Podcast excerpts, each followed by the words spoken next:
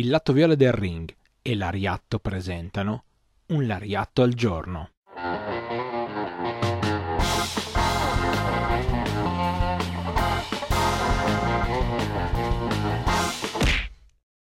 Non so voi, ma io ho sempre una certa tensione quando passa il controllore del treno, anche se io i biglietti li pago, anche se io li oblitero, però un pochino di tensione ce l'ho. Non lo so, forse la, la divisa, qualcosa del genere, qualcosina mi mette in soggezione, cosa che ovviamente non ha messo in soggezione.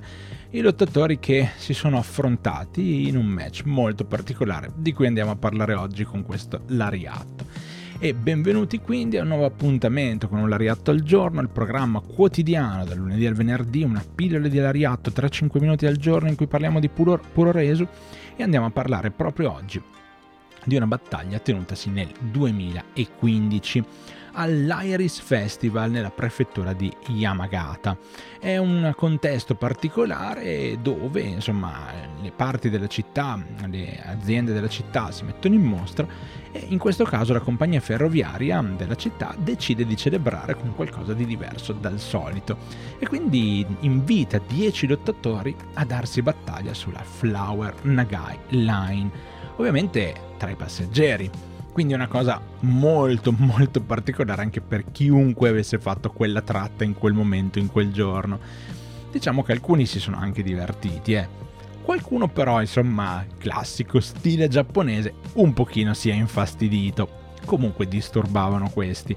E non è proprio per tutti il puro reso, no? Lo sappiamo molto bene. Otto wrestler erano della Michinoku Pro e due invece erano delle special guest. E eh, il modo di vincere l'incontro era abbastanza semplice, bisognava semplicemente arrivare a destinazione senza essere schienato.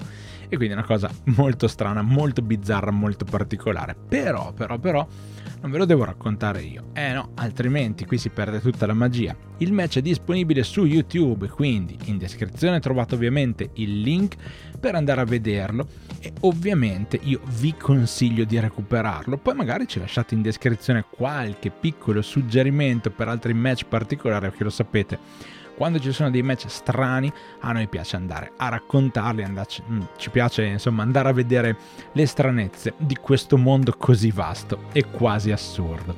Grazie di cuore per aver ascoltato anche questo piccolo lariatto, andate subito a recuperarvi il match, io vi saluto e vi ringrazio, sono Stefano, una delle voci di Lariatto, noi ci risentiamo, alla prossima!